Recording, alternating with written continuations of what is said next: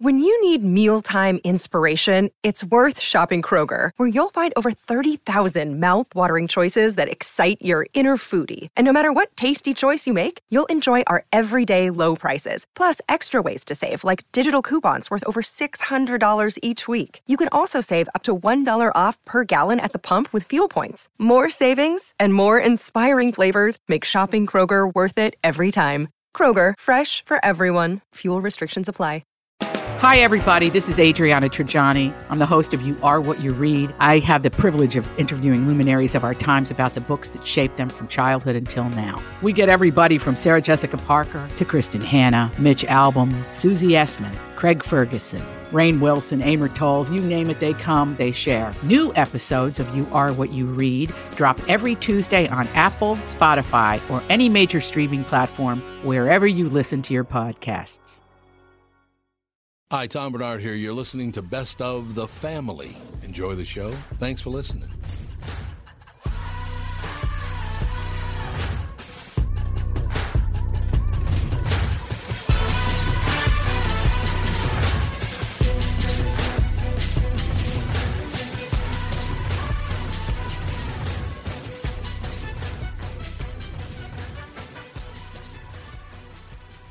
Michael Bryant, Bradshaw and Bryant. So, what's the latest? Well, the latest is we're representing people who are injured through no fault of their own. Uh, people come to us. We talk to them about what their rights are. We talk to them about things that you know adjusters would call them up and ask them about, and we represent people in order to get them justice for the injured. And have been for a long time. Very, very successful, no question. I, I, you know, I do meet a lot of your clients. They come up to me on the street and whatever, and they talk about this, that, or the other thing, and they both say, why do you guys hang out with Doug Sprinthal? and I just had no answer. For he just looks away, you big baby. In any case, that's the whole deal. So people, they got any problem whatsoever, personal injury or other legal problems, whatever, they just reach out to Bradshaw and Bryant. Yeah, Joe and I have both been president of the trial lawyers for the state, so we talk to people about all sorts of issues. The consultation is always free, and that's what we do. Michael Bryant, Bradshaw and Bryant. Tom here from my friends at Walser Automotive Group with some exciting news. Walser's rolling out Walser Care on new and most used cars they sell in Minnesota. Well, Walser Care is a powertrain warranty with coverage for 10 years or 150,000 miles. Powertrain coverage is like major medical coverage for your car. Engines, transmissions, all the really expensive stuff is covered. In addition, Walser Care includes 24 hour roadside assistance, lock your keys in your car, run out of gas, have a flat tire. Guess what? Walser has your back. The best thing about Walser Care? It's free with purchase. That's right, I said free. So, if you're shopping for a new or used Subaru, Honda, Nissan, Mazda, Toyota, Buick, GMC, Chrysler, Jeep, Dodge, Ram, Hyundai, or Chevrolet, see my friends at Walser and get Walser Care for free.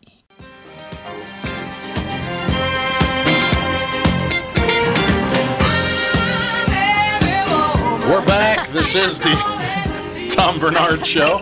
Sitting in for Tom Barnard, I'm Dave Schroeder.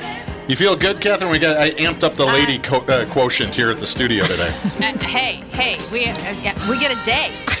You do.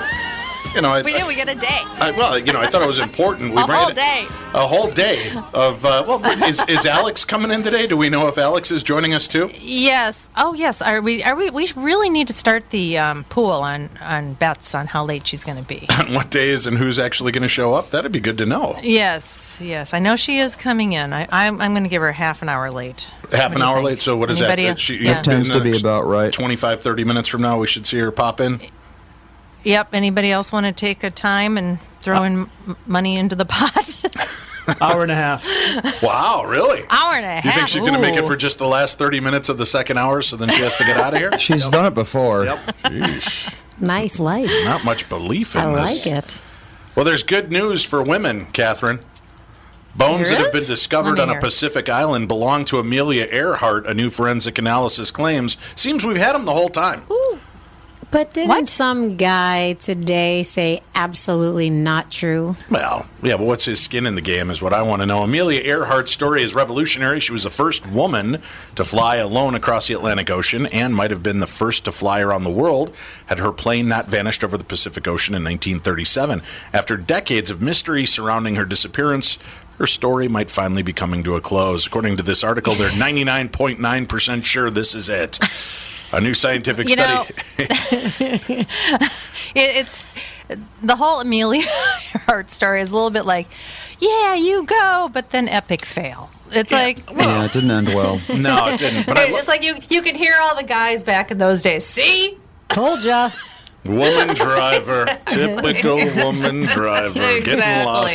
It says a new scientific study claims that the bones found in 1940 on the Pacific island of Nikumaroro belong to Earhart, uh, despite forensic analysis of the remains conducted back in 1941 that linked the bones to a man.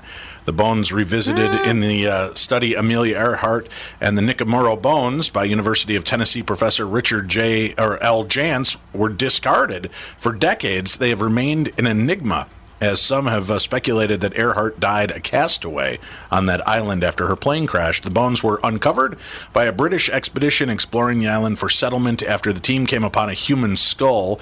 According to the study, the expedition's officer ordered a more thorough search of the area, which resulted in the discovery of several other bones and part of what appeared to be a woman's shoe. Other items uh, found included a box made to hold a Brandis Navy surveying sextant that had been manufactured around 1918, and a bottle of Benedictine, an herbal liquor. And uh, there was suspicion at the time that the bones could be the remains of Amelia Earhart. Uh, the 13 bones were then shipped to Fiji and studied by D.W. Hoodless of the Central Medical School. And uh, the following year, that time, Jantz argued forensic osteology that the study of the bones was not yet a well developed discipline, and Hoodless' methods of determining sex were inadequate compared to modern techniques. His assessment of the person's sex, therefore, cannot be assumed to be correct. So they I'm sorry, my mind wandered. Can you read this all over again? Yeah, definitely. I just think it's I interesting just that think I have laundry to do. What's, after all this time, they find that they've had the possible remains of, of uh, one of the biggest missing persons in, in the world Yeah, that is amazing. in in their archives, uh, testing on Mm-hmm. it, and, and nobody's been willing to. You guys just wow, I thought it'd be woman empowerment. We found your missing gal, and you guys are like, we're what's- like, Eh. yawn. Tomorrow won't be Well, Women's. Day and nobody will care. wow, that's wrong. No, it's it's always just- Woman's it's Day. just- It's just the convoluted way they had to go about getting this. Yeah. I mean, she must have had. Uh, uh, d- did they think that the the Benedictine belonged to her, or and that sextant thing belonged to her? I mean, well, right. she it would, would must been, have had some sort of It would have been a navigation tool, and they also found on that island some freckle cream that she used to use. well, then who else could it be? Uh, I mean, howdy really, doody? I don't know. You know, I mean, Would you? How about a more feel? I- I, have got a feel good story for you, then, All right, Catherine. go. all right, since you weren't interested right, in that, uh, Since both ladies are talking about laundry, go ahead. boyfriend did nothing as his diabetic girlfriend died. He now faces a manslaughter charge in her death. People are just so amazing, aren't they? You know what I never understand about these things, like What? 48 hours in Dateline? I mean, literally every time I watch it, I look at my husband. I go, "Do me a favor, don't kill me. You want to divorce me? You want to cheat on me? Just Yeah. go do it, and like let's just be done. But don't kill me and like bury my bones somewhere. I don't understand people. Well, and in this case, it's weird. Uh, yeah. because she was, his girlfriend had diabetes. She went into it, and he did nothing. So, is it manslaughter if he did nothing? Hmm. I don't think legally, no. They, I, don't, I don't think they really have a case. You know, I I also I also know that there are a lot of people when they're in a very stressful situation, they kind of go into a shock and they really can't act. It's like some people can rush in and you know help the victim and do everything they can, and some people are just like paralyzed with fear or whatever. I mean, it's pretty hard to prove how mm-hmm. you're going to act in a very very stressful situation. Yeah, like, did he know where the insulin is and how to administer it and everything? Or, I mean, did he just say, like, no, I let her die, I don't care? Uh, I don't, it says Was here, he laughing? Fabiola Cosme Feliciano was diagnosed with type 1 diabetes at the age of two, but that didn't stop the Florida 19 year old from competing in weightlifting and cheerleading. It showed that she can do anything, just like everybody else. But Other her than pick cheerleading a good coach. guy. Yeah, exactly. Uh, or eat a lot of sweets, apparently. Her cheerleading coach recalls, but uh, she died in December while staying at her boyfriend's house, and now that boyfriend has been charged with manslaughter in relation to her death. The Orlando Sentinel reports the teen who graduated high school back in 2016, according to her obituary, had her medications with her when she left her mother's house on November 29th to stay at Yeshua Ramirez's place, also age 19, but by December 4th, she was dead from diabetes complications. Hmm. So it's not clear exactly what ah. happened, but when Ramirez was arrested last month, a deputy said that the teen had observed Fabiola's condition deteriorate for a period of several days without providing assistance or calling for help, the Sentinel reported at the time. Now, authorities say Ramirez carried out a drive by shooting with uh, Cosme Oh. Feliciano in the car a day before her death. So they're a really okay, great so couple of kids. They're a power begin- couple. They're a power couple to begin with. Yeah. All right. Yes. This is all starting to come together. And now is he going to blame that on her? It was her dying wish. How was he, as a man that loved her, not going to let him see her shoot somebody Right. on the day of her death? Well, they, in uh, several days, Yeah. diabetes doesn't. I mean, like it's not like you go unconscious and then several days later you die. It's you know, if you have if you go into diabetic shock, you only have hours, not days. So Well, and I don't I- understand what they were even saying there. It seems like I could be. I don't know. Maybe I'm taking a wild stab at this. I would guess there might be drugs and alcohol involved. And in some cases, when Yeah, people are, are having a diabetic reaction, they can act as though they're extremely drunk or high. Oh, that's true. So, did he just Yes. think she was exhibiting behavior due to what they were doing, or did he know she was Mm. quickly collapsing and failing? Not that I'm standing up for the guy, but it's just it, what a weird story. I'm thinking he knew nothing. yeah, I, I mean, they I sound think- like a I couple think- of idiots. So, honestly, Yeah. It sounds like a good lawyer could get him off of this. Yeah, it sounds like an Al Capone thing where they're like they want to get him because they know that he's done some you know Other bad things, stuff, yeah. but they. Yeah, exactly. So now they're like, well, if we can't get him for that, then we'll get him for this. Let's- but like let's I said, I for don't tax think. evasion or accidental Yeah, murder. exactly. accidental. Well, it's like these couples, you know, where, where the girl has uh, a peanut allergy, Right. and the guy was, you know, eating a peanut butter Reese's cup, and then went and kissed his girlfriend, not realizing the effect it was going to have on her. Right. And then she's gone within hours. That's holy mackerel. Yeah, that's Talk about crazy. uh, well, did you guys see today? There was a news story about I think it was in California where that kid was dangling off the ski lift. no. Did you guys see that? So the ski instructor is literally holding her by the uh, collar, Okay. so she doesn't fall. They come, they put the thing underneath her. The kid falls. She drops in. She's fine. Well, there's the parents are wanting to sue the ski lift company because they said it was icy on the lifts and nobody should have been on it.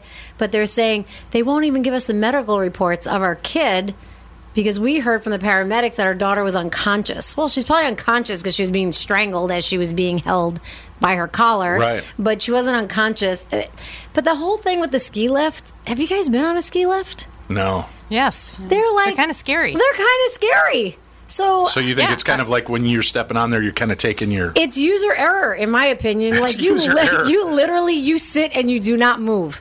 If you move, you're you're going down. Well, I've fallen off yeah, a my ski niece. lift. See? yeah, my niece. My niece fell off of one, and she now has uh, epilepsy because of it. It's crazy. Yeah, I mean that's it's not all that uncommon for people to fall off chairlifts. but it was just amazing how they're like, we want answers. You want answers? It's a ski lift.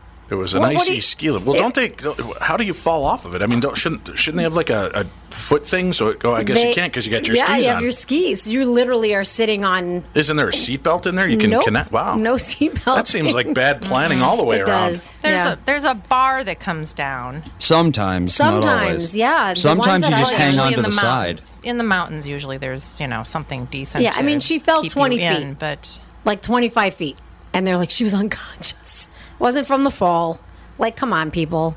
I think it's crazy what people go after. We're now suing them. Really? I mean, she fell 25 well, feet. and it wouldn't it wouldn't be the chairlift company's fault if the people that are running the resort Yeah, let no. people on in icy conditions. Yeah, Right. they uh, as soon as they sell the thing, I mean, unless it's found that it was like a manufacturing error they knew about. Right. But in that case, we'd be hearing a lot more of these. Well, Right. From what I understand, whenever there's a lawsuit, you just you just sue everybody, Right. Anybody that's Yeah, involved. seems so to you be can the get case. More money. That's what I've been More doing money, wrong. More money. sue everyone. My lord. I, I do have some. Welcome to America. I do have some good news for Tom, though. Uh, looks like The Sopranos are coming back. what? There's a prequel Oh, in the works. David God. Chase has said that uh, they've they've uh, got together. It says all the fans who didn't stop believing for more Sopranos are finally getting what they wanted. The hit HBO series, which is widely regarded as the best TV drama ever made, is getting more screen time with a prequel film. With the working title The Many Saints of Newark. According to Deadline, New Line has purchased the script written by Sopranos creator David Chase and one of the show's writers, Lawrence Konner. The film is set during the 1960s riots in Newark, New Jersey, between the African American and Italians. Uh, I don't know. How do you feel about that, Melina? Is that something uh, you want to see a prequel storyline of that, or is that just reaching? Uh, a little bit of both. I mean, it's not going to be the same, obviously. Uh, No. you know, once James Gandolfini passed away, but I don't know. I give it a whirl. It says some of the some of the characters from the original series would return, so you'll see younger versions of Tony's parents, uh, and you'll see some of the uh, the main characters in their their younger forms as they're coming to uh, power. Isn't that funny though? As If an Italian smart. girl from Brooklyn, Uh-huh. like I never watched. I think I watched one episode. You And missed I, it. It's a I great never, series. You know what I it never is with that it. show? Growing up Italian, It's a guy show. I guess it is, but growing up, you know, in Brooklyn, Italian. I mean, we have some mob connections in our family. There's a book. There's a book. There's a um, book. There's a book. Um, listen, at this point, I'll out them. Um, there's a book. But anyway, they. Can you do it the day I'm not hosting, please? Just out, out them on another day. But it's just so funny. Like the the very first episode, or maybe the second episode, the kids were so disrespectful, and I'm like, growing up in a house like that, I never would have talked to my parents like that. So I, they lost me. I'm like, not real. Out. I'm out. But I think they're doing it more contemporary, the way that kids are more smart, smart mouth now. And, Boy, kids are bad. yeah. What were you starting to say though, Andy? If, Yeah. if they were smart, what would they do? Uh, they'll have the uh, actors of the original play their parents in the movie No, that's a because then people will be like, "Oh yeah, I remember That's a them." good They- idea. Yeah, they'll they'll have the celebrity draw, but you know they can't play the characters obviously, uh, so they'll have to play something, and their parents make sense because you know if you look like your parents, well, you look like yourself. So there you go. Would you rather see a there it is. prequel, though? See, to me, cop outs are prequels. Would you rather see a prequel, or would you rather see them just twenty years in the future? Tony's dead, and we pick up a new storyline. yeah, that makes more sense. I think. don't. Godfather two. I think prequels are just trendy right now. Yeah, well, they've, yeah, they always have been. You kind of just go back. I guess it's an easier point to tell in time. But is that I don't know. Right now, do we need to see more about race riots in 1960? Oh Lord, no. Yeah, that was a weird choice for setting. I think. Well, I, you know, I guess if you're going to the prequel, you got to go to the time era that Tony would have been growing up. So they're going to have to That's combat true. that. But Why I, not yeah, have I them grow up in like show, you yeah. know Boise? The- that's a And prequel they- to the prequel. then they move to the East Coast and become uh, super Italian. Super Super Italian. Italian. They were From just the kind farm of to partly New Jersey. Italian. Yeah, out in Boise, Idaho. You got my potatoes? Where's my potatoes? All right, we need to take a break. We'll come back. We've got more stories to share, and we'll be joined in a little bit by Dahlia Schweitzer as we talk about uh, killer vi- viruses, zombies, and the end of the world. It's a cheery day here on the Tom Barnard nice. Show. Tom Barnard here, and here with me is the CEO of North American Banking Company, Michael Bilski. Tell me, Michael, I was reading on your website about a customer near where I grew up, North Minneapolis. They were specifically looking for a community bank. That's right, Tommy. Prestige Products. They had been with another community bank, but when their bank was acquired by a large regional bank, the owner felt like they were just seeing his business for the numbers on the page and not really understanding his long term plans. So he met with a number of community banks in the area, including us. Luke at our branch in Shoreview met with the owner, they hit it off, and Prestige Products chose to work with us. Incidentally, their favorite part of working with Luke is that he gets excited about the same things that are important to them. Having a clear understanding of your long term goals makes for a great relationship and our difference maker for your business. Why not bank with my banker? North American Banking Company, a better banking experience. Member FDIC, an equal housing lender. Tom Barnard here for Whiting Clinic LASIK and Cataract. There's no better time than now to ditch your contacts and pitch your glasses. Whiting Clinic is the place I trusted to do this for me, and it's not just me. There's a reason Whiting Clinic is the number one LASIK practice in the United States. Dr. Whiting's unsurpassed experience, the most advanced Contoura laser technology, and lifetime coverage are all backed by Whiting Clinic's best price guarantee. Being the experts they are, they wanted to make sure you have the very best for your eyes, just like I did. Call now for Whiting Clinic's $500 off LASIK savings. If you're like me, not a big fan of glasses and contact lenses, then it's time you found out if you're a candidate for LASIK. And Whiting Clinic is definitely the place to go. Call 855-554-2020 today or visit whitingclinic.com to set up your free LASIK consultation. Remember to tell them that I sent you and save $500 on your LASIK. Offer good for a limited time. Call Whiting Clinic for details. Good for both eyes only. Cannot be combined with any other offer.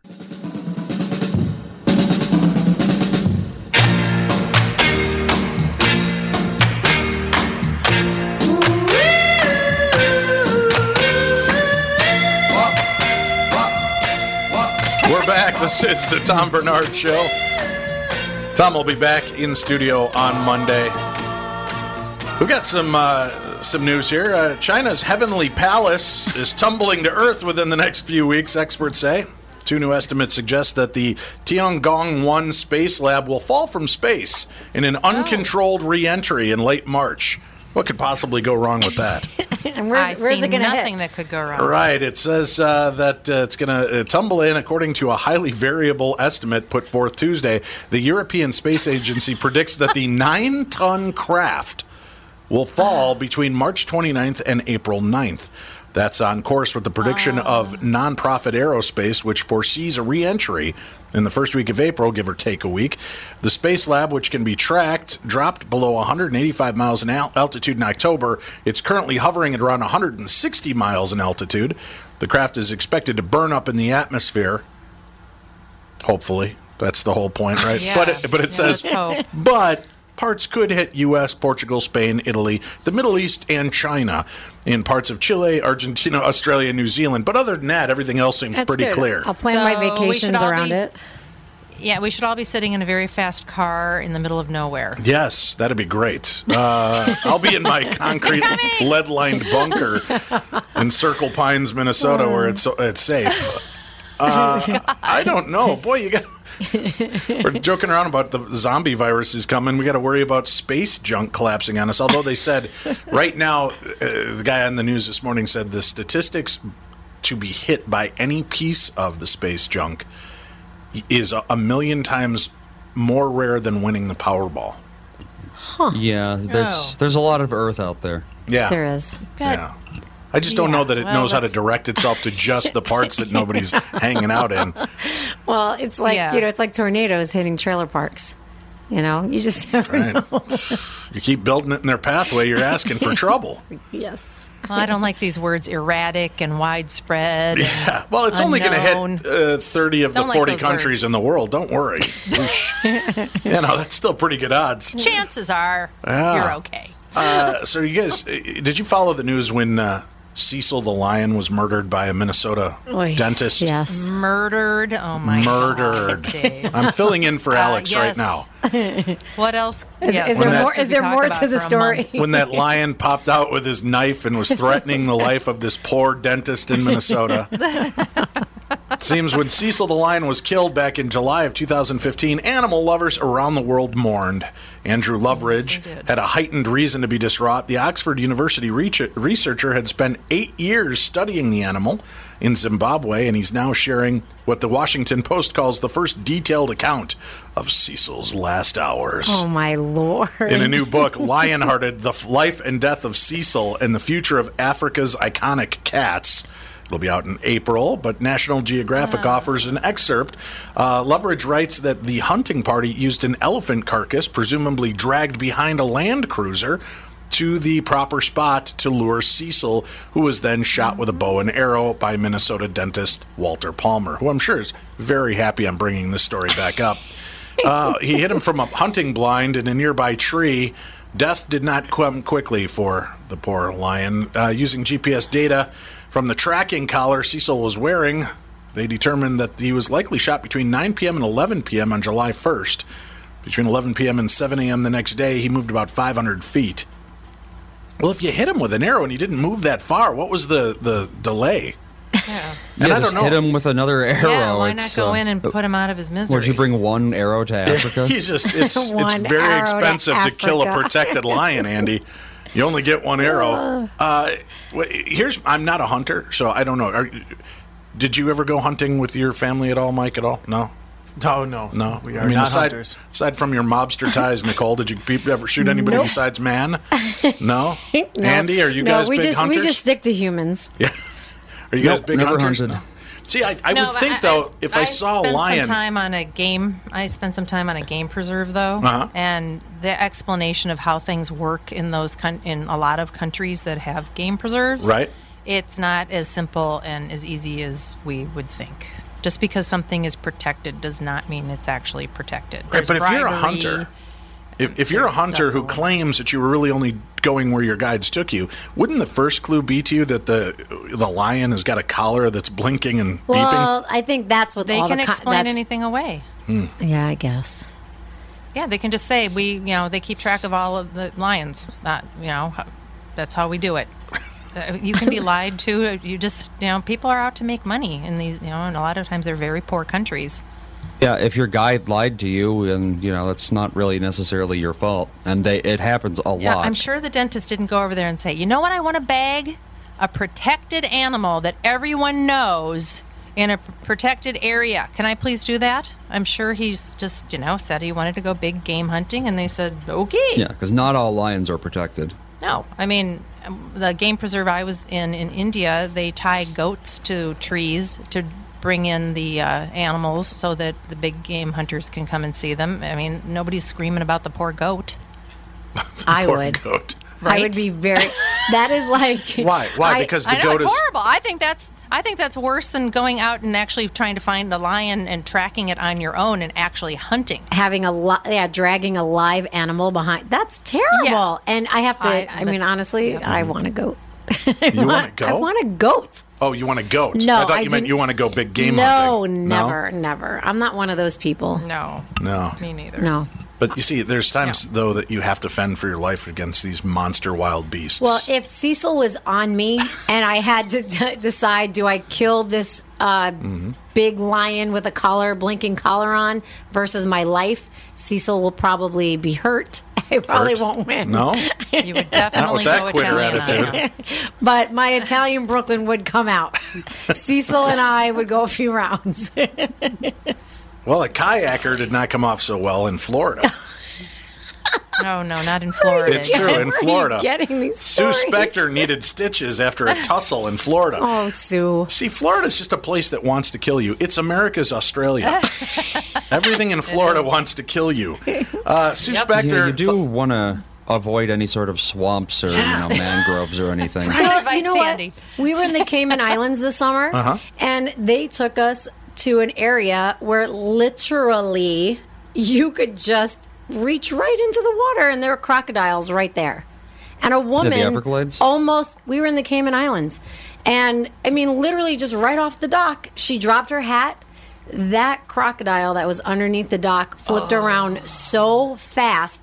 We were talking to the guide. He ran and literally tackled her. I will say she was a little drunk. Oh my gosh, this is a whole nother story. I Wow. threatened to beat the girls. Er. Um, but she was gonna. She's like, I'm gonna go in and I'm gonna wrestle that gator. Like that's literally how she oh talked. But that is how close they were. That you literally could reach in for your hat, and that's how close they were. You know that And they took us on south, a tour. Well, down south, they go out in these little aluminum craft boats. yeah, I have no interest in and that. And they go Yep. they go fishing right next to them. And I did don't need to do that. Right. Well, it says here Sue Spector thought the sighting of an otter. Right, that's not the one you would think. Maybe an alligator, maybe even a Florida panther. Right. Maybe water moccasins Sure. would be what you got to Yeah, worry about. that- that sounds scary, killer, moccasin. killer otter. Just a sighting of this otter would cap off her pristine Sunday morning spent kayaking on Florida's Braden River. The guide leading her group said to keep her eye out for swimmers, per the Bradenton Herald. But when one came into view, its reaction was unexpected. All of a sudden, the otter jumped on the kayak. Two seconds later, he jumped on me, 77 year old Spector tells Fox 13. Hearing the screams, Spector's husband, who was kayaking ahead, flipped his boat. I was in the water with a paddle just trying to beat the otter off her back. Oh my God. yeah, yeah. What? Beat her off like his back Monty with a paddle, bit. right? And he's cracking her over the head. Honey, I was just trying to get the otter. That's what the 78 year old is saying. I thought you were having a diabetic fit. It, it- he says the damn thing just didn't want to come off of her. Spector says Oh. she also hit the otter with the paddle before her own kayak turned over. After a tussle in the water, Oh the animal released its grip, leaving Spector with bite and scratch marks on her arm and nose, and according to her guide, an earlobe dangling. It chewed her Oh my earlobe off. God. you know, I'm, I'm calling Spector Ugh. out on this. Spector was taken to a hospital where she received stitches and rabies treatment. A second woman who was scratched also received treatment, but Spector thinks she was lucky. A life jacket protected her back from the otter's claws, and by some miracle, ah. I didn't have any injuries on the top of my head, Spector says. Noting the hat she was duck. wearing was left in tatters. I don't know why this is so funny to me. Oh my Well, God. Because the visualization in my head is is, is actually kind of hilarious. But maybe she wandered into like uh, where its babies were or something. Yeah. I it's don't just know. a fuzzy bunny. Right? Because they're actually pretty big. I Right, mean, an otter probably every weighs, video- I don't they know, can get- 60 Did you- pounds, 70 Did you just pounds? see that cute otter story? Right. Like on Facebook, somebody was There's put, millions of otter videos. It's They're like jumping out, playing with the dog. It's like rolling on the floor. They're so cute. They're so. I, that's why I'm They're saying. killers. They're hidden killers. I think she was- provoked it. Or was this like a Brooklyn otter? hey, you paddling Yeah, I'm guessing she area? like waved a fish for it or something, and yeah, I'm thinking is now provoked blaming it. On the. Yeah, she's so embarrassed. She's Or she was she was otter. older, underneath the baking sun. Maybe she kind of smelled like jerky. I'm just trying to any kind of what's the reason? Oh. Yeah, like don't dogs react that way Right. to like you know certain Oh. people? Maybe that's what happened with the otter. that is unbelievable. It just You kn- I don't know if you hear this very often. I mean, is this a common thing? an otter Otters attack? I've never heard it. When That's why- otters attack. when otters attack on Fox. otters attack. Well, I you know we went. My grandfather uh, spent his last years in Louisiana. And he comes out. We used to go fishing all the time. He goes, "Let's go fishing." I'm like, "Sure." So we go. We get in a little aluminum boat. And We're like, I don't know, six inches off the water. And uh, the the guides that loaned him the boat were very nice. They're like, oh, "Have a good day, Mister Cliff." And we go rowing out there, and they made some comment that I didn't understand. And as we're we're out in the middle of the water, I go, "So what? Did, what did he mean by that?" And he goes, "Oh, that just meant that the water's pretty uh, busy today." And I go, "Oh, are there a lot of boats?" He said, "No, a lot of a lot of gators out today." I'm like, "What?" And he goes, "Yeah, just a lot of gators. So we're supposed to reel the fish in quickly." And I'm like, "Wait, what?" So I, I was like 14 years old, and and he's my my grandfather's a World War II vet, right? Uh, paratrooper, concrete mason guy. He's just nothing fazes him. And all of a sudden, he starts pointing out all the alligators floating around our boat. He goes, "Oh yeah, they wait till you my catch them, and then they grab your fish from you." What? I'm like, "Yeah, can we go bowling?" yeah, no kidding. Yeah. Ah, yeah, I, I, yeah. Yeah, we, we did an Everglades uh, airboat ride one time, and it was just astonishing how many alligators are out there on that Lake Okeechobee. I mean, there were thousands of them. Yeah, do you want to be just I- in a, in a lake in Florida? I- do you want to be in a little kayak? No, no, I- I no rivers, no lakes. No, Nothing. I don't even- it's pools you're have like- alligators in You're them. like alligator bait. I just don't need to be that.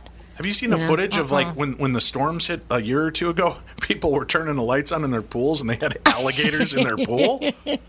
Oh, Dun, dun, dun. The alligators are like, yeah, it's rough weather, man. We need them. Can we hit the pool? Do you guys mind if we check out the pool?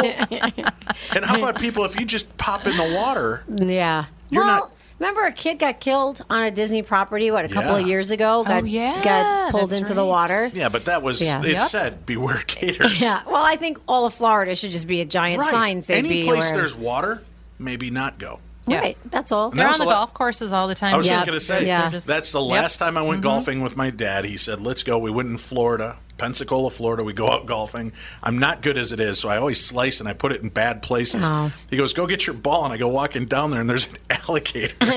and then 10 feet away from it is a water moccasin, and my ball is in between. And I'm like, I'm going to need another ball. my dad goes, just go get it. I go, no. He couldn't see what I could see. and Oh, I'm yeah. like, I'm not going down there. He goes, stop being such No. a girl about it. And I go, get over here. And he comes over. He goes, yeah, let's get another ball. Yeah. No kidding. My That's the last time I'm going to play that game. And you're, Yeah. You got a ball in between an alligator and water moccasin. Which huh. way do I want to go here? Yeah. Exactly. Yeah, what are the odds? So what, what's the attraction for Florida again? Warm weather, I don't know. crazy people, bugs that want to kill you, Beaches. beaches but filled with shark infested Yeah. waters. Yeah. I am. and and What a bunch hurricanes. of- and I'm actually What a bunch going in of April. So thank you. What, what a bunch of wimps! Uh, it's great as long as you don't go You call outdoors. yourself a man?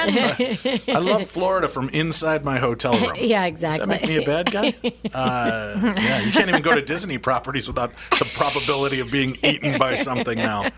Yeah, well, you're safe if you go to Disneyland. Just don't go to Disney World. Well, we will talk about things in a much happier light when we return. Uh, promoting her book, Going Viral Zombies, Viruses, and the End of the World. Dahlia Schweitzer will be joining us. We'll be talking about everything from 28 Days Later to 24 to The Walking Dead, movies, TV shows, and more. What is the attraction to the idea, and why are we also fascinated by massive outbreaks? We'll find out when we return. This is The Tom Barnard Show.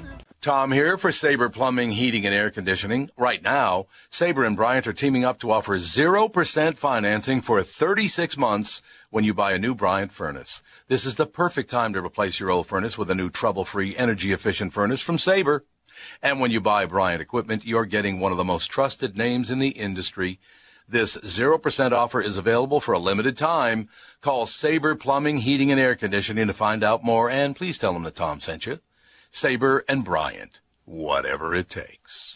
Northern Metal Fab, right off the interstate in Baldwin, Wisconsin, is a custom job shop specializing in large scale projects. Northern Metal Fab is now hiring for all positions, including welders, painters, and inspectors, to provide quality craftsmanship to their customers. Northern Metal Fab is growing, and their growth is your opportunity. Northern Metal Fab offers competitive pay, excellent benefits, and more. Apply online today at nmfinc.com. That's nmfinc.com. Northern Metal Fab is an equal opportunity employer. Ah, zombies. Look who's on top of the music. Good job, Molina. You're tuned in to the Tom Barnard Show. Sitting in for Tom, I'm Dave Schrader. Tom will be back Monday. Joining us now on the show, Dahlia Schweitzer is a pop culture critic and acclaimed writer of film, television, music, gender, identity, and everything in between. She's the author of several books, including Cindy Sherman's Office Killer, Another Kind of Monster. Her new book, Going Viral Zombies, Viruses, and the End of the World. Welcome to the show, and thank you for joining us, Dahlia. Thank you for having me. It's a cheery day on the show, so it's a good time to talk about this. you, you would think it was October. Right. It's the, uh, the the zombie viruses. Why are we so fascinated? Do you think by by these viral movies, TV shows, and, and series? I mean, there's Walking Dead, The Strain, all of these different kind of uh, shows pop up regarding the end of the world scenarios and and how close we are with all these diseases going crazy. Um, obviously, there's a complex answer to that question uh, because it took me about four years to kind of dig into it.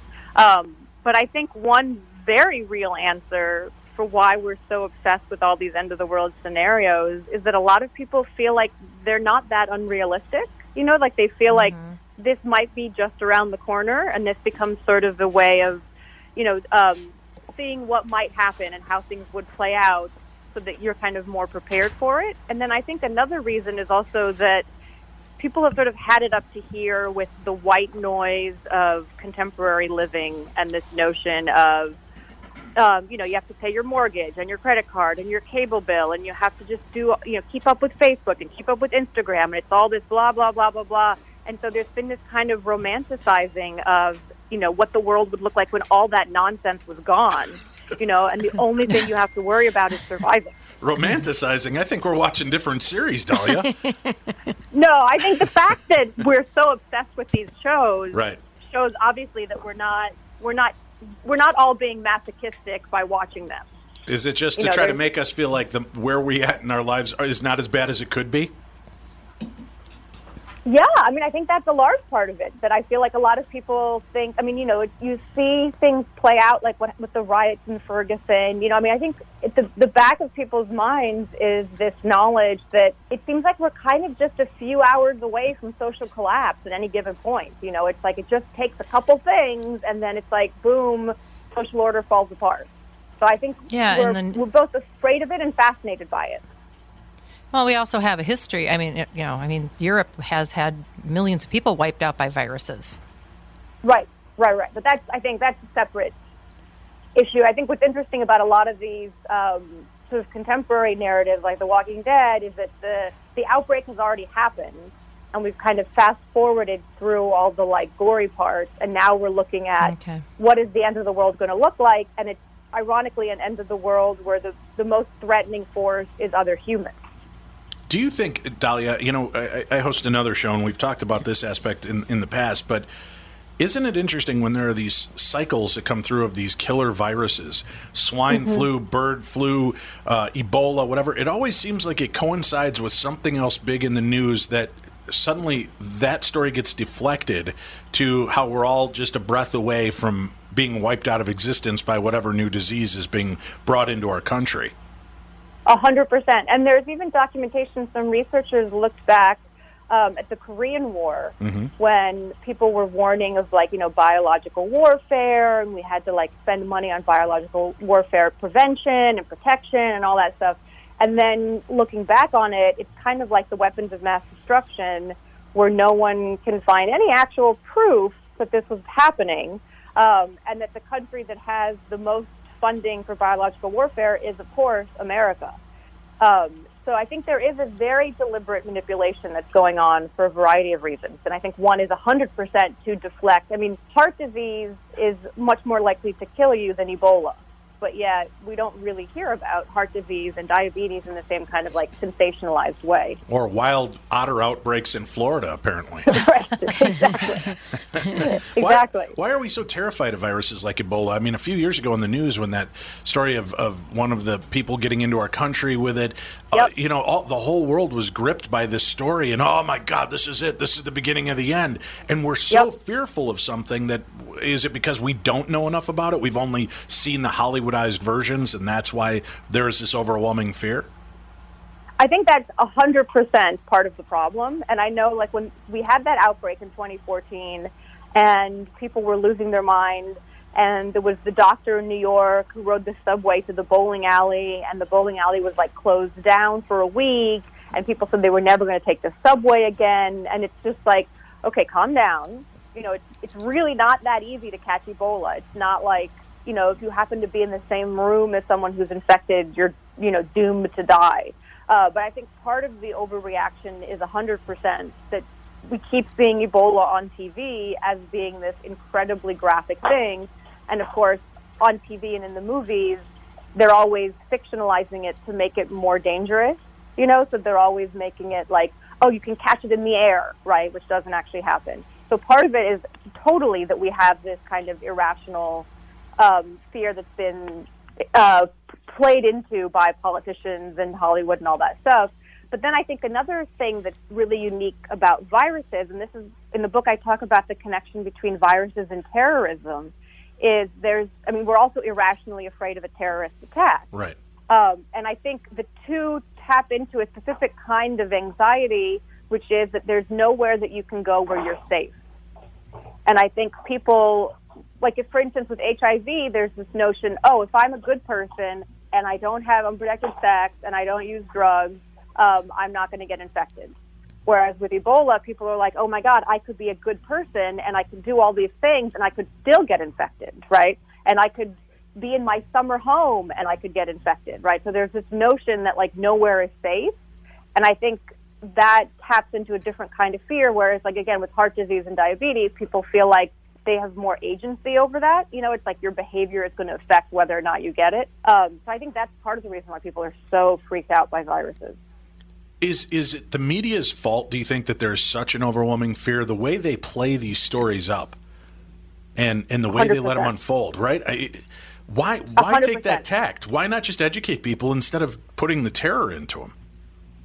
Oh, because if, are you are you more likely to buy a magazine that has the headline "Ebola outbreak threatens world" or "Ebola outbreak no big deal"? Well, I- but wouldn't it make sense that you maybe use the, the headline grabbing deal and then within the article you then unfold the real story and that, you know, it's probably not going to happen. We're, we're safe. This is how it actually goes. I understand that we are a weird culture. We're a weird people, right? We're terrified. We want to read the bloody, gory headlines. But if we can Right. feed the information to people instead of just feeding the fear, it seems like people would be intrigued with it anyway. They'd see the flashy headline and then pick it up and learn that, okay, this isn't as bad a thing as we thought. I mean, I think that definitely happens. And in my book, I talk about situations where you'll have like a magazine article that will have something like, you know, will Ebola kill us all? And then in paragraph three, there'll be a doctor who says, no, Ebola won't kill us all. Right. But it's buried in paragraph three. And a lot of people might not even read to paragraph three, right? They just see the headline and that's all, you know, they put two and two together. Um, so I think there's definitely this kind of sensationalizing because that's what sells magazines. That's what, um, you know, gets people to go to the movies. But also, I think really interestingly, and not a, a lot of this inflation comes from the doctors and the scientists. And I don't know if they're doing it to say, you know, make sure that they get enough resources and funding and all that stuff. Um, but like in my book, I talk about, you know, the World Health Organization saying that there are going to be like 7 million deaths due to this upcoming virus, you know, or the World Health Organization saying like 1 billion are going to die, or the flu is going to kill 150 million. And then that gets reported, and then when they're like 100 deaths, that's not as interesting a news article, so maybe that's buried in there somewhere on page 18.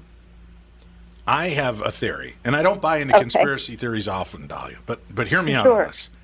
Okay. A- about five six years ago, there was this breakout of this zombie-like um, actions of people that were taking a drug called bath salts. Oh, Oh, yeah, I Now, remember. Bath salts have not vanished. People are still taking bath salts. Right. And they stopped eating people, apparently, right? Isn't that weird? I said, I said, I wonder if there was some kind of weird zombie outbreak. They're blaming on the bath salts, and now they've swept it because because you don't people don't just stop taking the drug. It, it's cheap, Right. it's affordable, it's easy to get your hands on. Right. Why have people stopped eating people? Did they put did they put the uh, the spin on it that this really did take place? Because that was weird. That was some That was weird news. yeah. And it was like for three free three or four weeks straight, somebody was eating somebody. Right. I, and weren't they all German? Wasn't you were it like such a, Germany racist. thing? Such a, no, it was here in the United I was, States. yeah, I was here in the U.S. Oh, wow. Yeah, the one woman, Okay. the one woman who was babysitting her grandchild got hopped up on it and ate the kid.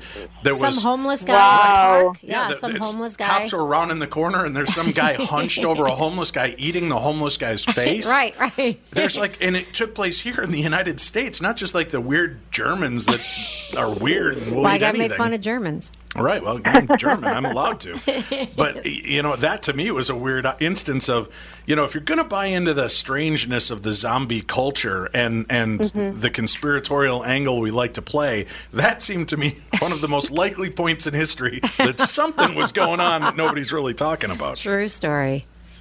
Do you watch the show iZombie? I do. We I were love just that talking show. about Yeah. that this morning. Oh, okay. So yeah, so that's obviously a major plot point. Right, and I, I love the fact that they've, you know, that in that show they do it with a twist. That there's something. So I, I, Right. I always appreciate when you can take something and turn it, you know, on its head. I grew up. My first introduction to the whole zombie thing was my dad waking me up on a Halloween at midnight to watch Night of the Living Dead on Channel 32. Yeah.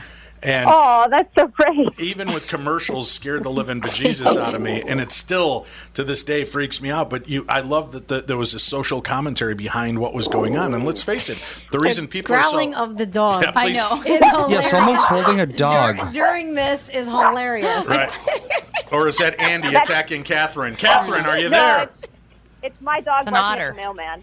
That's hilarious. I'm like the growling. or so we have a dog in here too, and Yeah. every so often he Oh, barks and growls at nothing. So That's hilarious. Or I, or I have a zombie chained up. You don't know. Could it's, be. it's one of those Could Speaking of- be. have you seen the movie fido Oh my gosh! You remember? No, I- that's the one with the zombie dog, right? no no it's billy connolly that's Cujo. Yeah, that's oh, Cujo. Oh, okay. Fido is a zombie, and they figured out a way to domesticate the zombies to do your like mowing your lawn and doing your work. Oh, that was such a good. I actually reviewed that on your show Yeah. years and years ago. That and was such a, good show. It's a great movie, and it totally sets its. It's it's a it gives you this very Lassie vibe. With the guy, th- there's one scene where the kid's running through the tall grass, all happy, and a zombie's running behind him, and it's just one of the weirdest movies. But it's so clever and well written and Yes. done. Uh, but it is. It's it's that aspect of it could be anyone, our neighbor, our friend, our children, our parents, you know, our, our lovers. That's I think why the zombie thing appeals to so many worldwide. Mm-hmm. You've just got No, that the enemy it could be within. anybody. Right. Yeah. No, no, no. And that's, I think, 100% why it became so much more popular after 9 11. And a lot of these narratives are all about, you know the danger can be anywhere, and with you know shows like The Walking Dead, it's like the virus is already within you, and humans are the most dangerous, and like we don't know who's going to get you next. Thanks. And Spoiler so alert. They're all playing on this. Oh, yeah.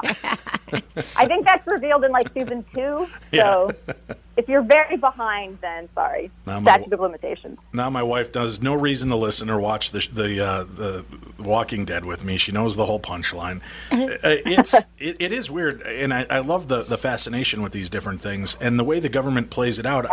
You know, sometimes it gives you that sense of are they showing us this? Are we being uh, inundated with it to see how people would react to the fact that if something like a biological weapon went off, how are people prepared or understanding of how to deal with it?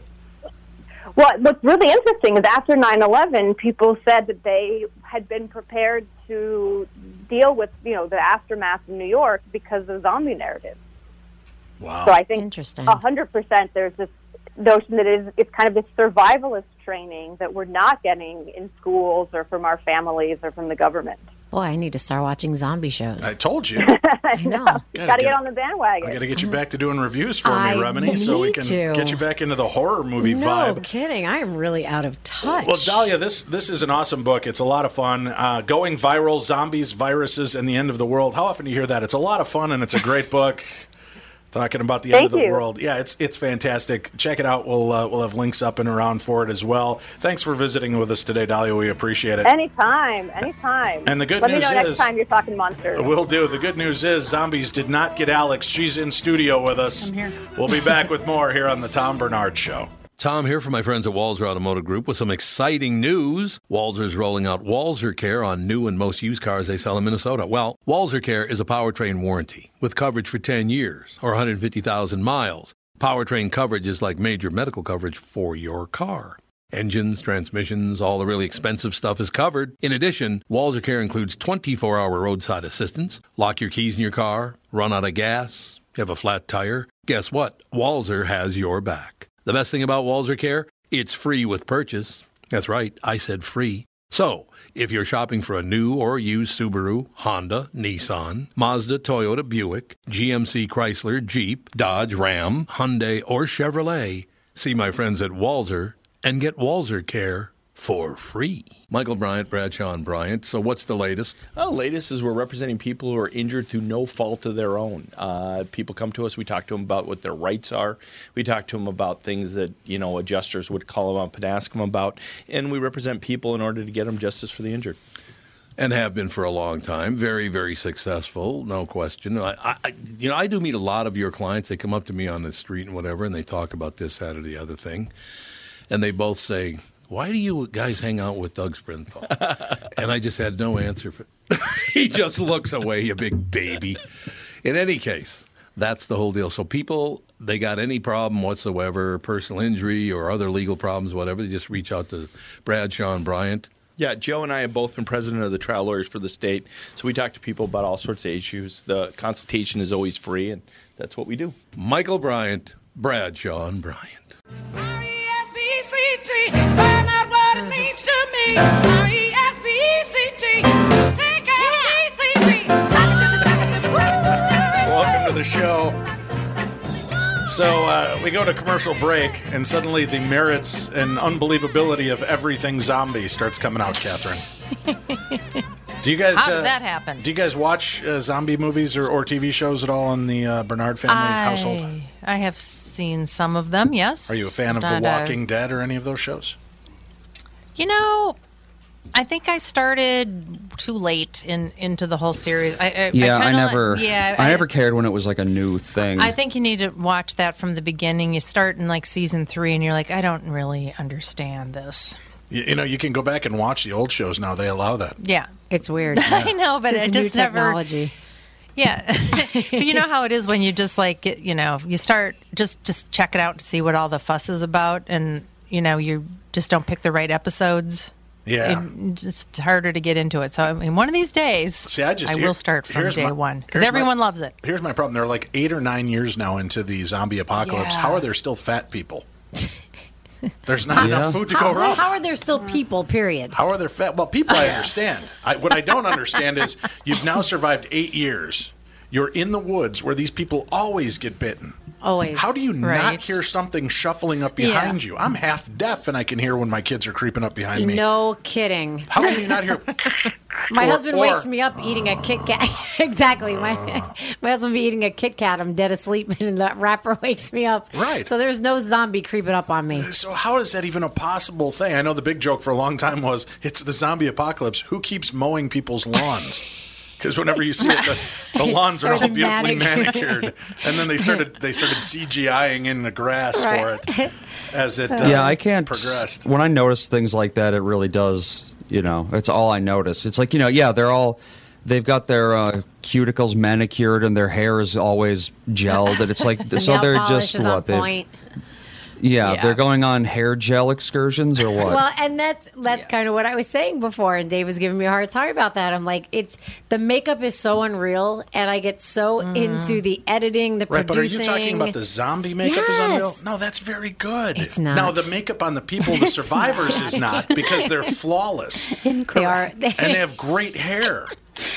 How did that? How does that happen? Uh, yeah, well, it's like he said. You know, they're going on like hair gel excursions.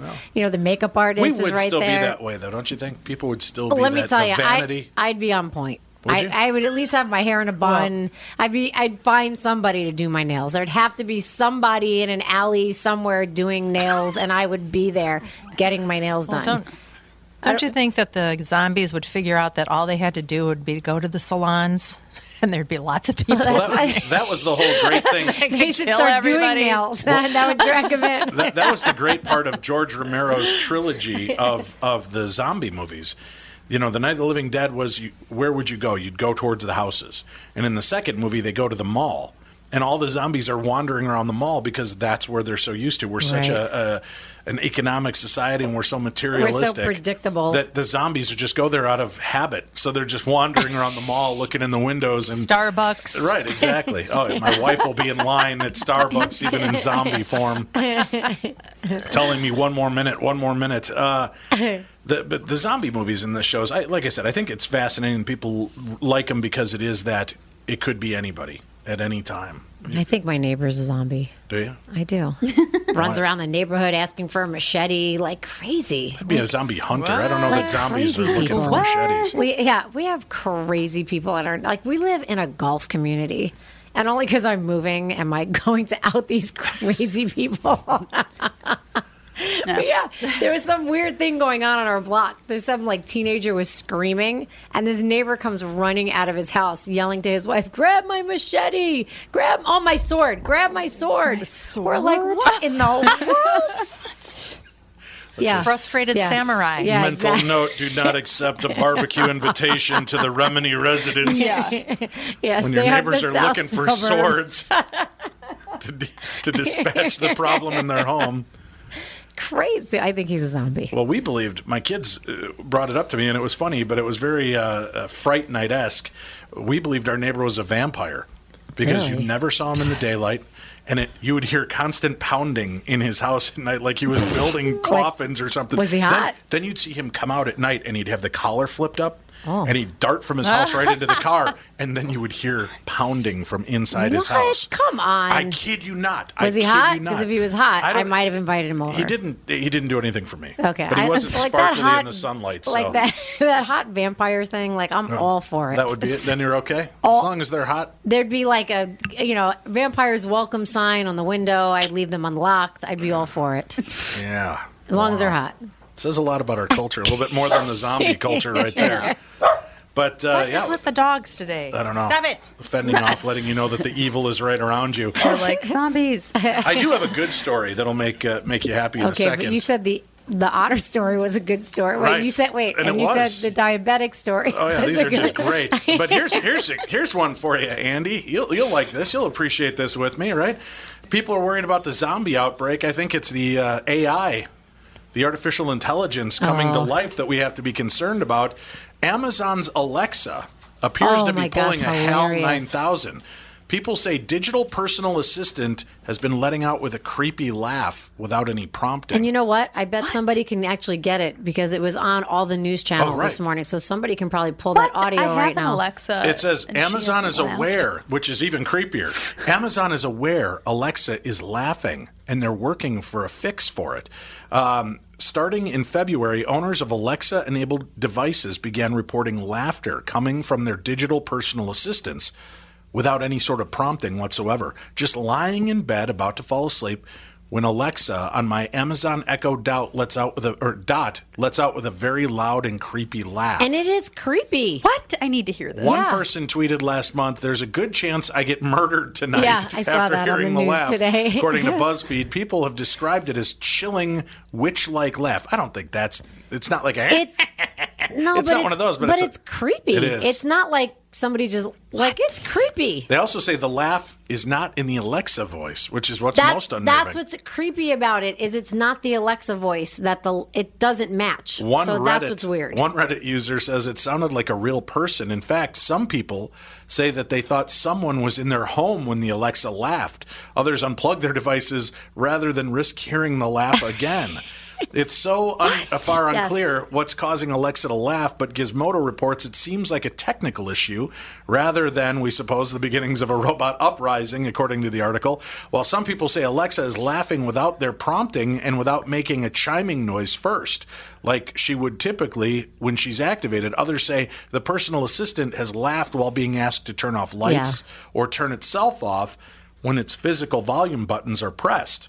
For anyone interested in hearing Alexa's laugh for themselves, she will giggle when asked. So you can. Do you have Alexa on your phone? I guess if you just ask her to laugh, she'll giggle, and it's the same laugh. Oh no, it's at. I have the thing at home. The dot Yeah. or the tower. The yeah. Yeah. yeah, it's Would really that it unnerve was you if you're creepy. laying in bed at uh, night, all of a sudden you hear. Yeah. yeah. I think Dan it's was Russia. just gone for work for four days, and if that would have happened while I was home alone, I would have burnt the house down. Burned, burned it to the ground. That's the only answer. I respect Isn't that that. crazy? No thanks. Uh, yeah. So, uh, do you do you guys use Alexa as well, Catherine, or no? She had to go pick up a package, apparently. Oh, so, God, it's but I don't think they do. No. They've sent a free Alexa. No, they don't have Not an one of those dots. I, I want to get one. I've been wanting one. Really? We like we Yeah. listen to music on it. We've That's- got one I refuse to plug in now that I've read this story. I don't want it well, listening like- to me. But then they were talking about at one point it was recording people. Right. So Well, it is. So I know a lot of people that I know have actually gotten rid of it. As a matter of fact, the uh, police have had to try to subpoena to get them because there have been a few murder cases where something is said. What do you say? Okay, Alexa. You just say Alexa. or you say Alexa. If you say something similar to that, it'll start. It'll start Recording. listening. Yeah, there are and certain somebody has yeah. while they're getting murdered has called out, and it records the entire situation. And I wonder if it's triggered by calling out the word help.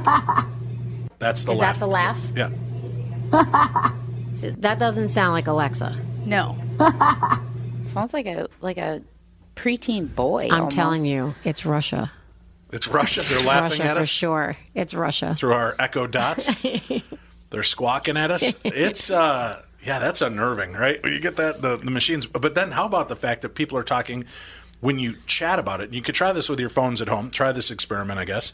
Um, that while you're on social media, we already know if you go to Amazon and you look at underwear, Right. when you go Yeah. to social media, all of a sudden you start seeing ads for underwear. We know that's taking place. But now what people are noticing is I might have my Facebook open and Mike and I are talking before the show, and I'll start talking about, oh man, did Oh, you yeah. hear Dusty Springfield albums are on sale? And all of a sudden I st- start getting ads for Dusty Springfield. Something Yeah. like that happened yesterday to me, and I was on the phone with someone, and I said, "I swear, like Facebook is listening to me." Somebody, Mm-hmm. Yep. like literally, we were just talking. I just, I went to start to Google it, and it finished the sentence, and it was like the most random thing we were talking about, and you would not think that would be the first search that came up, and it just, you know how it autofills, Right. Like, and you Yeah. can pick, oh, these are the things. Random, random thing. It would never have been the first choice, and that's exactly what I said. Yeah, I said something had to have been listening in order to do that. Well, now when I sit at home, I used to sit at home working on my computer. I, I fold a little piece of paper or something over the camera. Well, because they've said that people are have now figured out, and there are websites you can actually go to where you can watch people's home security cameras. You can watch their baby monitors. Yeah, baby monitors You can watch like through big. their computer, and it's like Bella. these sites that you can go to, and you log in, and you could just start going, and, and those people have no clue that, That their is camera so is turned crazy. on. well, they're if saying you that can- about phones now too, though. Right. That they can get into your phone and turn your camera on. You don't know, and they can pinpoint where you are, listen in on your on your conversations. That's why I always undress really slowly at night before bed. I'm going to give them a show. Give them a show. I want them to the feel like they're, they're getting their money's worth. If they're Well, going to check my station out, let them get a good one. Right. What, So- Andy? The nice thing about uh, things like laptop cameras, and I believe uh, phone cameras, I'm not sure though, um, is that most of them are hardwired so if there's power going to the camera, there's power going to the light next to it too. So it's impossible for the camera to be on without the light also being on. Well, they're saying that So they're that. bypassing that. That's what I heard. you heard. can't that bypass it. The don't have a wire is actually my like going. When my camera's on, there's no light next to it. Mine has a light, but what I saw on like a Dateline or 48 Hours is how they were bypassing the light. So that's why they say put something over it, whether it's on or not. The only you can bypass the light if it's made poorly. A good design has the wire literally going. It goes from the light to the camera, so that it's just not possible for the light not to be on if the camera's on. But yeah, older ones or ones made, you know, like super cheap, you can't really trust that necessarily. yeah, like my sister has something physically on her computers, Right. so you can't, You can't access right, the you, they, camera. they sell those little like V plastic pieces you can snap Yeah. right over it. So it Yeah, turns the flappy camera. thing. Yeah. So Yeah. that- but I do. I just fold paper or something and I set it over the spot while I'm talking or. Or if I'm working on my computer or doing interviews, Right. Uh, and I learned that the hard way because I do a lot of my stuff. We'll do it through Skype for our radio show. Right. And uh, one day I'm sitting there doing something, and the guy goes, "Did you mean to have your camera on?" And I'm like, "What?" And I open up the other deal, and he's just watching me sitting there shirtless, getting my stuff ready for the show. And I'm like, "God, it was the summer, Alex. It was hot. My air conditioning wasn't working, and you can't have the fan blowing on you." So at that point, I had to do what I had to do. I'm like, "Yeah, I meant to have the camera on. Why shouldn't you be checking this out?" Why, why is your shirt on? Yeah, why is your Yeah. shirt on? Weirdo. You weirdo. Freak. Oh. Well, I used to do Oh TV gosh. local in town. I used to do the Home Shopping Network. What? Uh, Shop NBC. yeah, but before that, it was Value Vision. Right.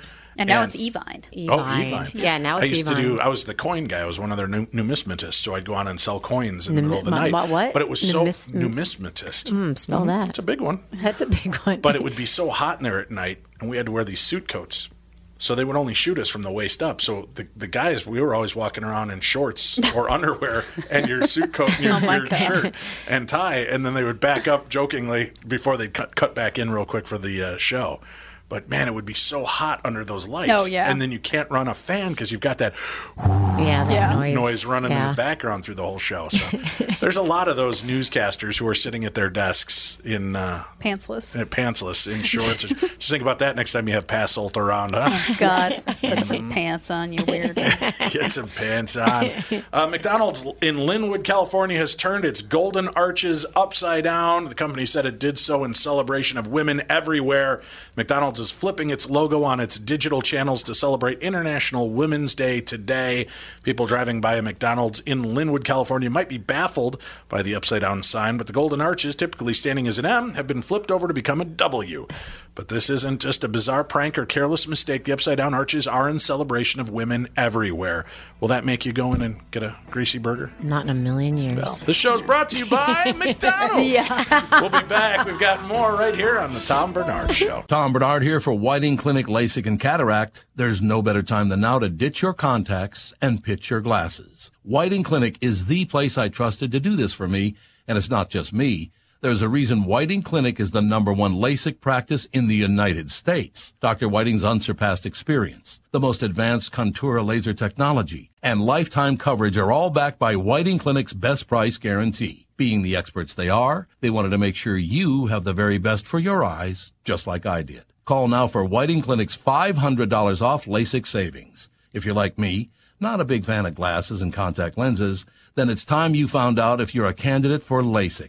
And Whiting Clinic is definitely the place to go. Call 855-554-2020 today or visit whitingclinic.com to set up your free LASIK consultation. Remember to tell them that I sent you and save $500 on your LASIK. Offer good for a limited time. Call Whiting Clinic for details. Good for both eyes only. Cannot be combined with any other offer. Tom Barnard here with CEO of North American Banking Company, Michael Bilski. Great to have you here, Michael. Thanks, Tom. Always a pleasure to be with you. One thing we keep talking about is that North American Banking Company is a community bank. Why is that important? Well, two things. First, as a locally owned and operated bank, we move quickly for our customers when it matters most. You're not waiting for a loan decision to come out of state, we're making the decision right here at your home. Secondly, our customers appreciate the fact that we get to know them and understand their goals. For many of our customers, we're coaches, mentors, and sometimes sounding boards for their ideas. It's hard to get that from a big bank, but it's something we do just because it's Tuesday. Well, that sounds like a great way to do business. All of our employees are working to help meet your business needs. It's how we create loyalty. Why not bank with my banker, North American Banking Company? A better banking experience. Member FDIC, an equal housing lender. People say I'm crazy, just a little touch.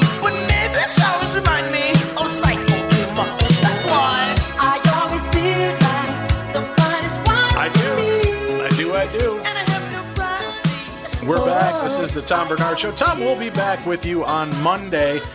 Hey, you can check me out. I'll be hosting Coast to Coast AM Friday and Saturday this week. You can get information at coasttocoastam.com.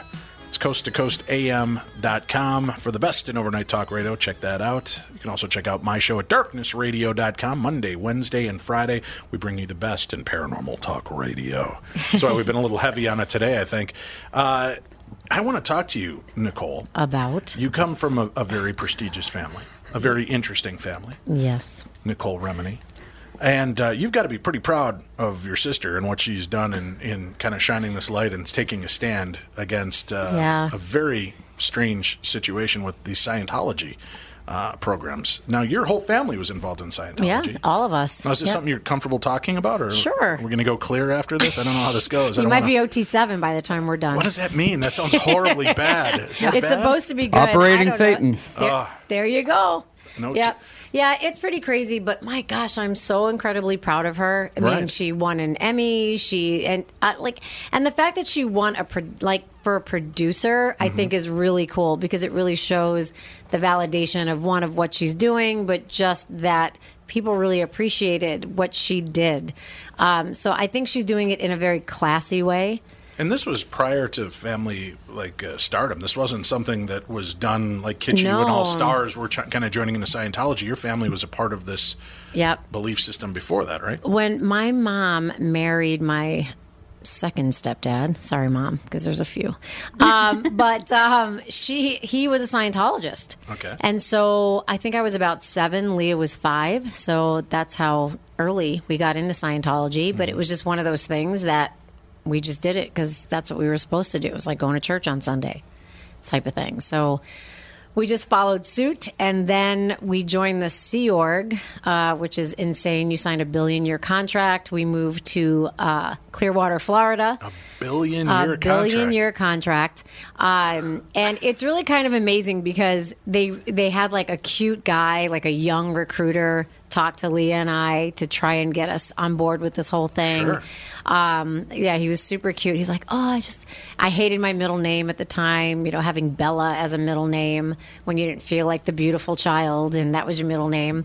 Um, he's, oh, I just love your middle name, and you'll get to be a gymnast, and I know you want to be an attorney, so you'll still get to go to law school. You don't get to do anything. I mean, we lived in a room with I think eight other girls in a dorm room, and we were separated from our mom, and you have to wear uniforms, and you eat when they tell you you can eat. I mean, it is completely a cult situation. But uh, I was never really on board. I always was uh, like had a real strong belief system in God. So um, I was always kind of the black sheep. But I played along because my family did it. Um, but the end of it really for me was it's kind of funny. So if a lot of people that know my story, my grandmother wanted me to be a nun Like that was kind of my plan. And so when we went to the Sea Org, one of these girls, this girl Susie, had said that I had had sex with Chad, my boyfriend. She liked Chad. Well, there is no premarital sex in Scientology, so they wanted to put me on something called the RPF, which is a rehabilitation program. I think I was 14 years old. And it is literally like you are in black clothes. It's like Scarlet Letter, and you are running everywhere. Yes, ma'am. No, ma'am. No, sir. Yes, sir. Scrubbing uh, like Tom Cruise's hotel room with a toothbrush, you know, that type of thing as a kid. We're not going to school. Um, you know, we, we really have no education. So it's really kind of funny where we ended up in life. Um, school is not mandatory because you're working and you're on course all night. So um, the kids never went to school. We really like were running amok around there doing kind of what we wanted to do. But when they wanted to put me on this rehabilitation program, and I was like, "Sax, are you kidding me? It's the last thing on my mind." Like, I literally was going to be a nun before I got here. Like, Well, and you're you- sharing a room with seven other girls. Eh, Where is the time and place for eh, sex on the old Scientology exactly lot? and it's like you, the door doesn't have a lock on it there's no locks on any of the doors there's barely curtains on the windows and it's like as if you were living in a comfort inn but like a rundown comfort inn it was actually the quality inn so if you've like driven on freeways and you're on a road trip and you see a quality inn that's what they had us living in Well, there goes two more sponsors for the show, Alex. Sorry, it. Tom. Well, they bought the building, so it wasn't Okay. theirs. But um, so my mom actually snuck me out in the middle of the night and sent me to L.A. because she knew that that didn't happen. So, um, So but she broke you out of the compound. she broke me out of the compound, and now, was that her. putting her life in uh, not not in jeopardy in the sense of like they're going to put a hit out on her? But I mean, does that is that putting her in the sense that her They- whole life could get upended because yes, of this? totally. She could have been on the RPF for doing that. So she could have gotten in trouble for doing that. And I mean, you're on like a serious lockdown. So to sneak me out in the middle of the night was not an easy task. She sent me to LA and then they came out probably about a month later. Okay. And um and but they still wanted to do Scientology. So we just we still did Scientology, but just as parishioners type thing, going on course and not being on staff. Okay. And so um, it's a crazy story. I mean, there's so much to it. It's so ridiculous. And I will say I am finally in therapy for it. so it's one of those things where it's really affected my whole life. You know, it's like I look at our kids now and they're going to prom, and I'm like, prom, like what a dumb thing. But I didn't experience any of those things. You know, like you got to get a dress and get your hair done and your nails done just to go dance. Like, what a dumb thing. But I have no. So when you were kind of uh, under the employ of them, then you have to go by these more strict rules. Oh, yeah. But when you're just a parishioner, are the rules still set? Yes, You you, can kind have of, to be there seven days a week. You have to be on course seven days a week, and you're paying for your bridge. And it sounds like Andy's pretty on uh, course. familiar. Yeah, you have to go to classes, Scientology classes, and you go every single day. So it's seven days. And when you're not on course, your supervisor, your teacher is calling you, going, "Why aren't you on course today? Where were you?" And then if you don't show up enough, well, then you have to go to the ethics officer, and the ethics officer is the guy that slaps your hand for not being on course. So it's like you're not being part of the group, and it's like there's punishments involved. So they're not crazy. teaching you like the alphabet, math. They're, No. they're just teaching you about Scientology principles. Scientology principles. Yep. So yeah, so it How- was really how- crazy. isn't okay? When we're growing up, laws were pretty tight about education and schooling. How, How do they, know? Well, look at those kids in California. Those 15 kids. They went one time to say, why aren't they in school? But they had a school on premises. So they probably, if somebody came, they go, oh, here's a school. And, but am I registered there in Florida? Who knows? You know, it's I don't know what my mom did or didn't do Let at me, that let time. Let me ask you this: I grew up uh, in a, in a Christian atmosphere. I went to a Lutheran grade school. Mhm. They teach you about religion, Right. and I didn't question it. Okay, there's God, Right. there's Jesus. This is the stories. This, right? Okay, okay. It's just it. And I know to outside people, Christianity sounds insane. Right. But when you're when you're being taught Scientology, are you sitting there going, "What? Yes. We're from where?" See, and I was doing that the whole time. So I that's what I'm saying. So as far as like being the black sheep, I mean that was me. I was going to regular church on Sunday because I do believe in God. So during the week I was doing Scientology and then on Sunday I was going to church church. Did they Now- frown upon church? Church. they completely frown upon it. They say we respect other poli- other people's religious beliefs. That's one of their laws, but that's absolutely a lie. So my mom got called in wanting to know how she felt if that I was going to church on Sundays, but they could never upset me because of being Leah's sister. The rule in Scientology is you te- you treat the celebrity family as if they're celebrities. So nobody ever gave me a hard time. But then it started getting to the point that they started calling them in saying, Does Nicole say anything bad about Scientology? Because they were getting ready to have them disconnect from me because I was like completely out. So when Leah decided to strike out and get into acting, Mhm. right? I mean, if they're trying to hold such tight reins, do they frown, frown upon that, or do Oh, they want no. the, they, They want, want high profile that. people? Yes. Did they ever try to cajole you into? You know, you should. Why aren't you out there modeling? You should be an actress too. No, they never did So any of get that. because you were the rebel. They were afraid you'd go out and Yeah. do what your sister's doing now, kind of thing. I, I don't know. They like I they had Leah. They were good. They didn't need it. I mean, and Leah was like you know contributing to us going on course and buying all these things for us when we needed it, like Scientologically. Um, so she was investing quite a bit of money even on behalf of our family.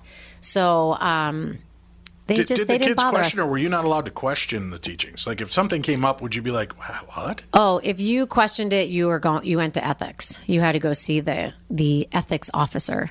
So yeah, it was really crazy. There was no because obviously, if I'm questioning it, there's things I'm not understanding. So they want to make sure to clear that up for me. Alex, they've got some openings I hear now. Oh, Maybe goody. Fawny would like a new. Oh my god. An, an instructional course. Yeah. Could you even imagine as a parent? You know, I've got a lot of kids. I'm just trying to think if one of my kids went into this. Do you support?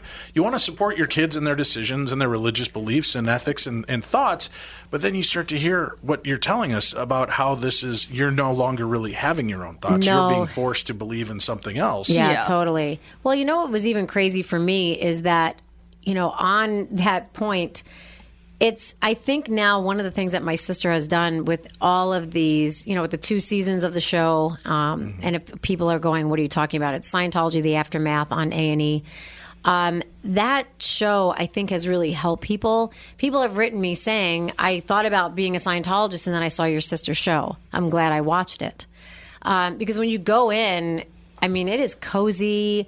They are like, oh my gosh, you can just come and go. Um, well, you so should many take celebrities course. are Scientologists, so it seems like glamorous. You know what it seems like to me is that Scientology has become the Freemasons of the new era.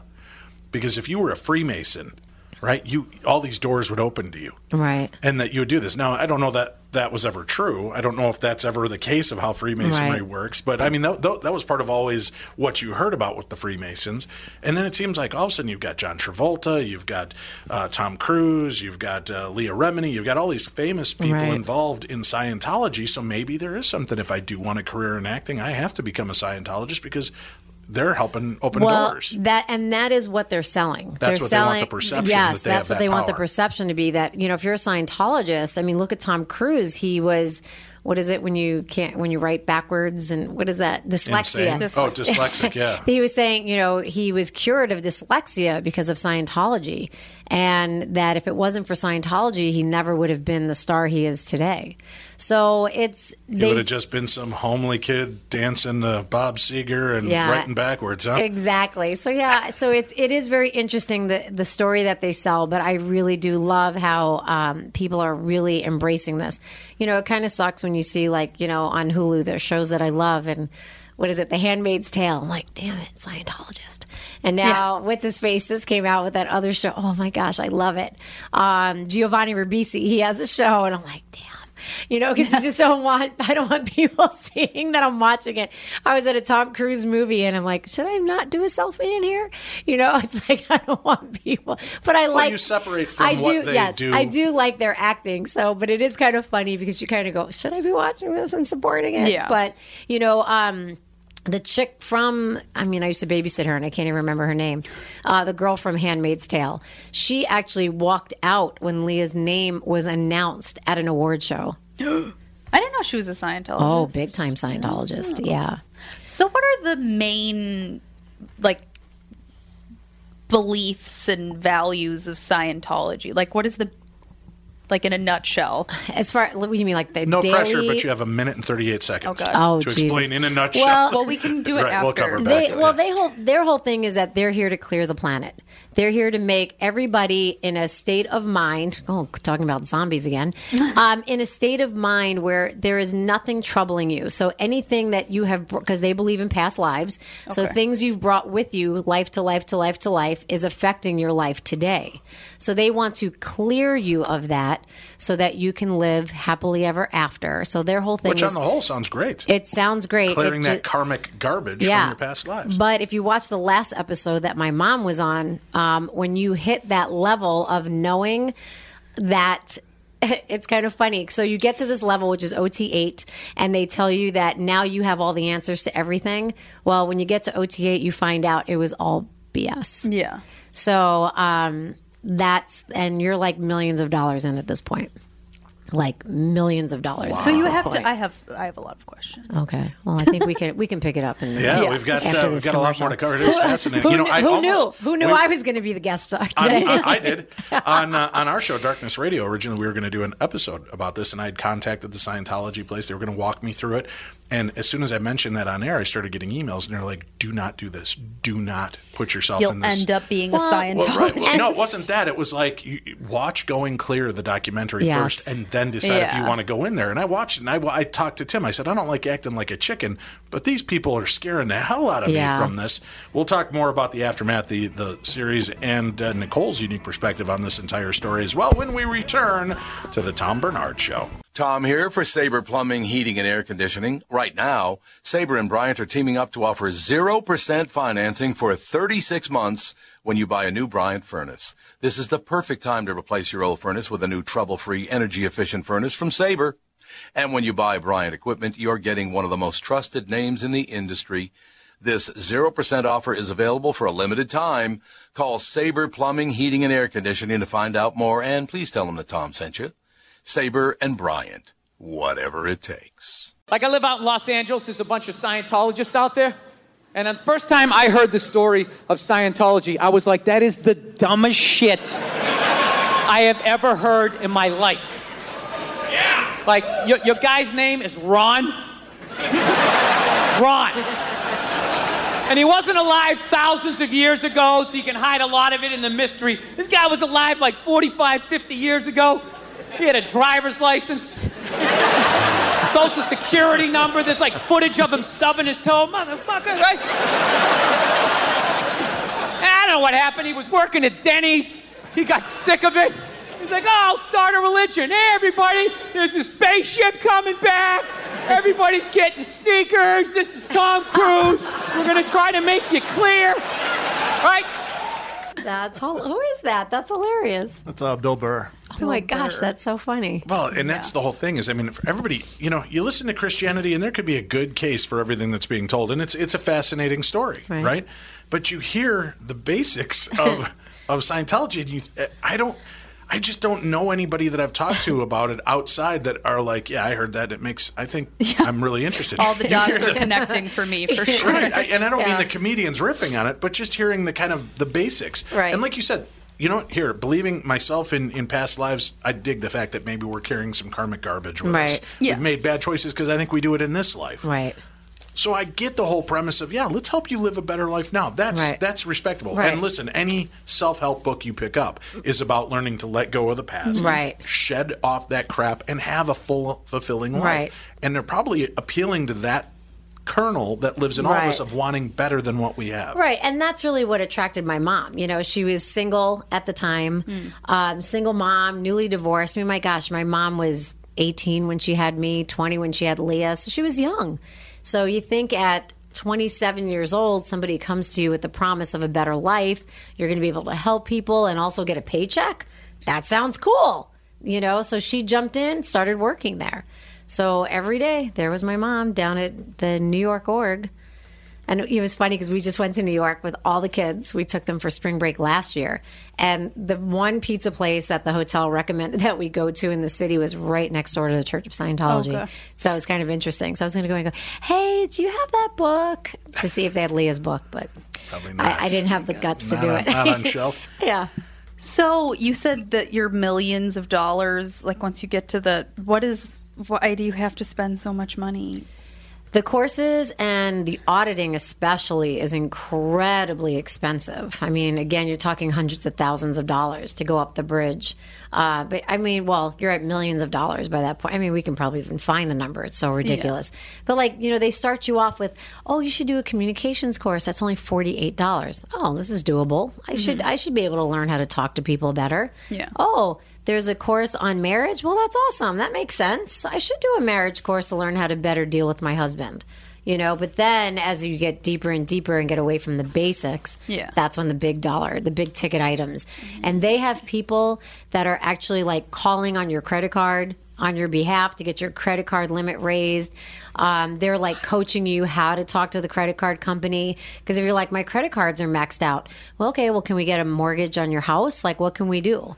I mean, there are people that are like three, four mortgages in on their homes Oh my just because they want to pay for Scientology. You know, but I, it's like, I, it's funny because people used to say to me, what about the alien thing? Well, I never made it that far up the bridge. And it's not like my parents were talking about aliens around the dinner table. Yeah. So um, I never even heard really any of that. So when I did hear my mom on the show talk about when she read um, about the aliens coming out of the sky, dropping into the volcano, and the spirits were like the bodies that we're in now, I'm like, how did you read that and think I need to continue on this path? Think, yep. Like I called her, I'm like, what is wrong with you? You know, and she said, like, I did read that, and I thought, what in the world am I reading? Like she actually thought that, oh. but she was so deep Yeah. already at this point. It wasn't like you were going to go, all right, I'm, I'm done because everything else I learned was horrendous. But because everything mm-hmm. else she read, she liked. Like she liked what Yeah. was going on. But when she did get to that point, she was like, what? Aliens falling out of the sky into volcanoes, and now they're our bo- and now they're in our bodies, and we're like reincarnated aliens, you know. And so she did think, but she was like, "I'm deep." Yeah. You know, what am I going to do at this point? Yeah. So um, I think you know it's funny. Leah was actually on Tom's show, and she I was listening from home, Right. and she said, you know, you know, come to think of it, like Nick was actually the smart one.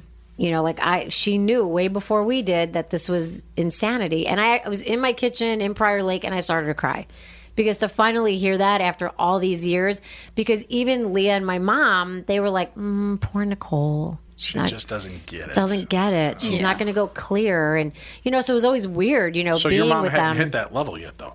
Oh, my mom was OT8 before anybody in our family. So my mom was at. So is she still feeling bad for you even after she hit OT8 and realized it was just a bunch of malarkey? No, that's when she started to kind of piece it together. Like, what the heck did we just do all these hmm. years? You Yeah. know. So, um, so when Leah was ready to go, my mom's like, "Cool." Like she was like quick to go. I'm out. Mm-hmm. because my mom was having the same. It was funny. They both were thinking like, "What in the world did we do?" But they were afraid to talk to each other about it because hmm. each thought she's too deep. She's too deep. You know. Yeah. So, and I'll never forget. I had a talk with Now my. you had left long ago. How come they I- weren't? How come they didn't push that wedge to say that? Hey, if you Leah, you can't talk to Nick. they were getting there. It was that was like starting right before this whole Tom Cruise thing happened. It actually was starting to be that way. So that was one of the reasons why I moved to Minnesota. Oh, really? was so that I can get away from Scientology and my family pushing me into Scientology. Plus, I knew the church was getting to the point that they were going to start having them disconnect from me because I wasn't doing it at all anymore. I was like full on church. Kids were going to But like did it make Lutheran sense to churches. your, to your mom and sister at that time? Yeah, maybe we do need to disconnect from Nick because she's just not getting it. You know, they never thought that. It's kind of it's So good. It wasn't a complete programming. It wasn't or deprogramming. Yeah, where most people do have that happen. Right. But my family didn't do that. I and I so it's really interesting. We always had that thing we were always going to stick together. Like people were like, "Well, why didn't you out all of this years ago?" And I said I wasn't going to disrespect what they what their belief was. Right. I wasn't going to make them look like crazy people. Like there was just no way I was going to do that.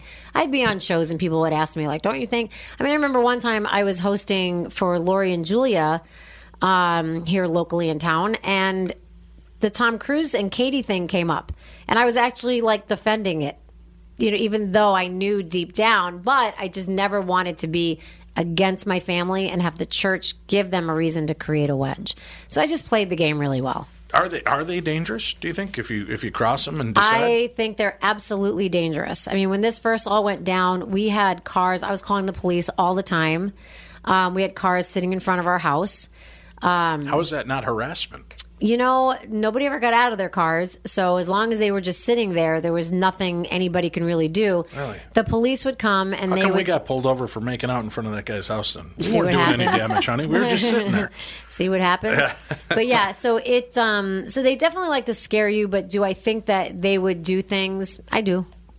I, I think that it's very possible. I mean, I don't have any proof of it, but um, and, and the kind of weird pin, and, and I know you'll correct me if I'm wrong here, but wasn't it just like Leah, just out of common courtesy, asked David how his wife was doing, why, why she wasn't showing up? Isn't that kind of what started the tumble That's what down started of this the tower? whole thing, And yeah. that they were so over, and you don't ever ask him about his wife. no, he went absolutely psychotic. Did you read Troublemaker? Did you read her book? Not yet.